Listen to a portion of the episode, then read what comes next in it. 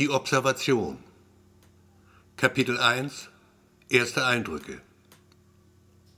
Sie haben ein Wort dafür. Sie nennen es Schlaf. Sie legen sich hin und decken sich zu, und dann liegen sie da mit geschlossenen Augen, und manche geben Geräusche von sich. Und irgendwann stehen sie wieder auf. Doch es gibt noch eine andere Art von Schlaf bei ihnen. Da stehen sie dann nicht mehr auf, und das nennen die Menschen dann Tod. Die Stufe davor ist das Sterben. Oft sitzt dann jemand neben ihnen. Manchmal weinen sie dabei und halten die Hand des sterbenden Menschen.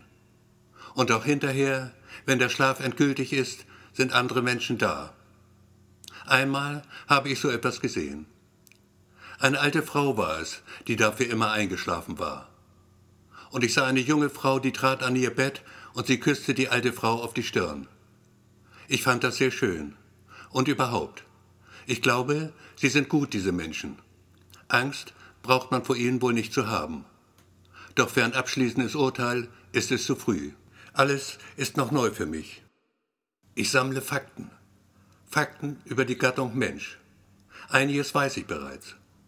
Sie werden nicht sehr alt. Kaum hundert Jahre, dann sterben sie schon. Oft auch sehr viel früher schon. Denn Menschen sind äußerst empfindliche Wesen. Sie werden schnell krank. Ja, so nennt man das hier. Krank werden, krank sein. Und es gibt Krankenhäuser, Werkstätten, in denen man die Menschen repariert. Das gelingt nicht immer. Und dann sterben sie trotzdem, die Menschen. Interessant ist die Art der Fortpflanzung. Wissen muss man dazu, dass die Lebensform Mensch sich praktisch in zwei Geschlechter teilt. Ich habe das nicht sofort bemerkt. Rein äußerlich sind die Unterschiede nicht allzu gravierend. Erst allmählich gelang es mir, Männer und Frauen, so die Bezeichnung beider Arten, wirklich auseinanderzuhalten. Was die Frauen betrifft, so will mir scheinen, sind sie von beiden das in der Tat wohl interessantere Geschlecht. Ihnen allein kommt die Fähigkeit zu, Kinder zu produzieren. Junge Menschen also, die, sofern sie demselben Schlecht angehören, später wiederum Kinder gebären. Oder auch zur Welt bringen, wie man hier sagt. Die Sprache der Menschen ist, nicht immer, doch gelegentlich schon, von zugegeben recht blumiger Art. Zum Thema Fortpflanzung bleibt anzumerken, dass sie ohne Mann nicht funktioniert. Eine gewisse Rolle also spielt er schon. Die Frau muss sich paaren mit ihm. Zwar ist mir zu Ohren gekommen, es gäbe die Möglichkeit, auf andere Weise dasselbe Ziel zu erreichen, den Geschlechtsakt somit zu umgehen, nur kann ich mich für den Wahrheitsgehalt der Zeit nicht verbürgen. Sollte es erforderlich sein, werde ich entsprechende Recherchen gern in die Wege leiten. Eine zwingende Notwendigkeit, der Sache nachzugehen, sehe ich eigentlich nicht. Sie scheint mir doch eher nebensächlicher Natur zu sein. Den erwähnten Paarungsakt betreffend hatte ich jüngst Gelegenheit, einem solchen beizuwohnen. Er fand auf einer Art Bühne statt. Das verwunderte mich etwas, zumal außer mir eine große Anzahl Menschen zugegen war. Fast ausschließlich Männer, wie ich feststellte. Sie tranken und waren laut und lachten andauernd. Ich fand das nicht angebracht bei einem solchen Ereignis. Es war nicht annähernd so feierlich wie bei der alten Frau, die eingeschlafen war für immer und wo die junge Frau dann kam und sie küsste, ihr einen Kuss gab auf die Stirn. Ich erlaubte mir die Frage, ob dies so üblich sei. Die Kindeszeugung stets so vollzogen werde. Der Mann, den ich fragte, auch er lachte nur und stellte seinerseits dann mir eine Frage. Ob ich von einem anderen Stern denn sei, wollte er wissen. Ich nehme an, das sollte ein Scherz sein. Verblüfft hat es mich trotzdem. Nur musste ich ihm die Antwort darauf natürlich schuldig bleiben. Das zweite Geschlecht, die Männer obwohl den Frauen eher unterlegen, mehr Vollzugsgehilfen gewissermaßen stellen sie gemeinsam und tatsächlich treten sie oft gleich in Rudeln auf, ein nicht zu unterschätzendes Machtpotenzial dar. Man wird sie im Auge behalten müssen. Kapitel 2 Erfahrungen Die Menschen halten mich für einen der ihren. Das erleichtert mir vieles. Ich kann mich unbehelligt umsehen, umhören, Informationen sammeln. Mit der Sprache habe ich kaum noch Probleme. Ihr Wortschatz wird mir zusehends vertrauter. Dennoch stoße ich immer wieder auf Begriffe, die mir fremd sind und auf Dinge, die mich verstören. Sie neigen zum Kannibalismus, essen andere Lebewesen, verspeisen genussvoll ihr Fleisch.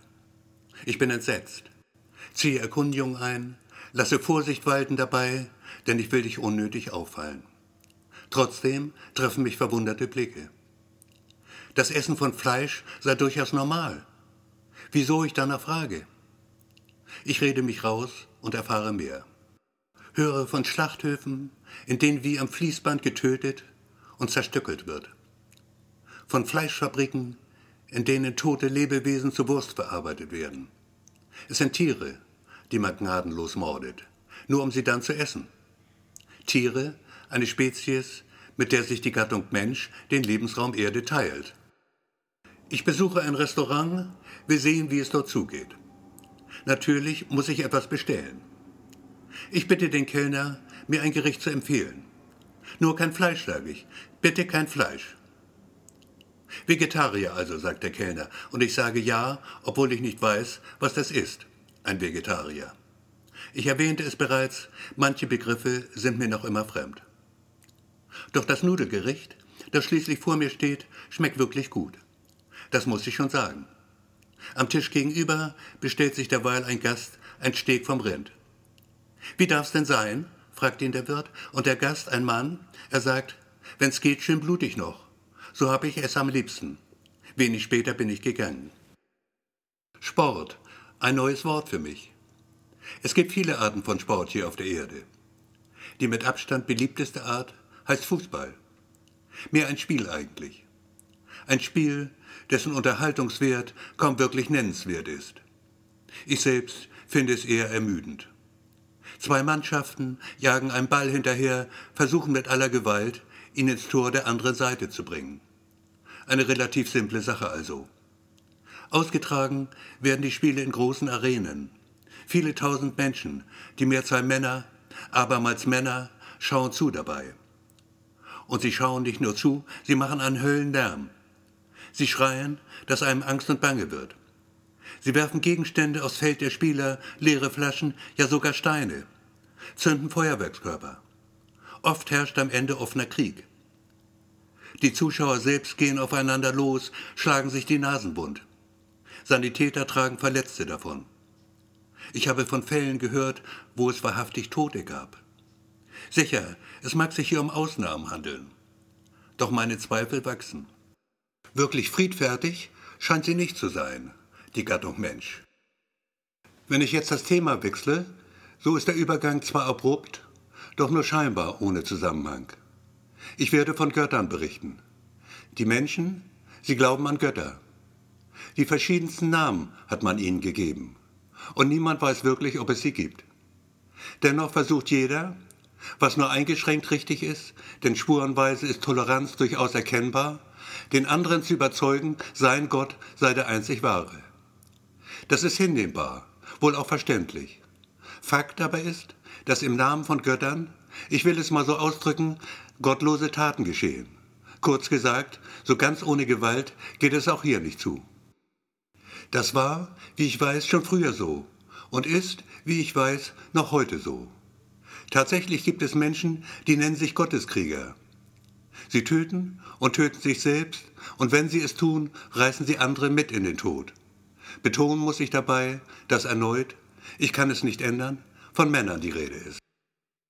Kapitel 3 Die Rückfrage Bitte um Feststellung, ob es den Tatsachen entspricht, dass Frauen auch ohne Paarungsakt Kinder gebären können. Darüber hinaus wäre es interessant zu wissen, ob die Möglichkeit besteht, auf das Geschlecht des zu erwartenden Kindes definitiv Einfluss zu nehmen. Kapitel 4 Der Virus Im September des Jahres 2013 wird erstmals ein Virus registriert, der ausschließlich Männer befällt. Er raubt ihnen die Zeugungsfähigkeit, der Tod tritt innerhalb weniger Monate ein. Der bislang namenlose Virus eine Mutation des HIV-Virus, wie zunächst vermutet, wird inzwischen ausgeschlossen, verbreitet sich mit rasender Geschwindigkeit und zwar weltweit. Die Zahl der Opfer steigt täglich. Eine Epidemie, deren Folgen abzusehen sind, falls es nicht gelingen sollte, der Seuche schnellstmöglichst Einhalt zu gebieten. Interessant in diesem Zusammenhang ist die Tatsache, dass die Geburtenrate nur unbedeutend zurückgegangen ist. Und vermehrt sind es Mädchen, die geboren werden.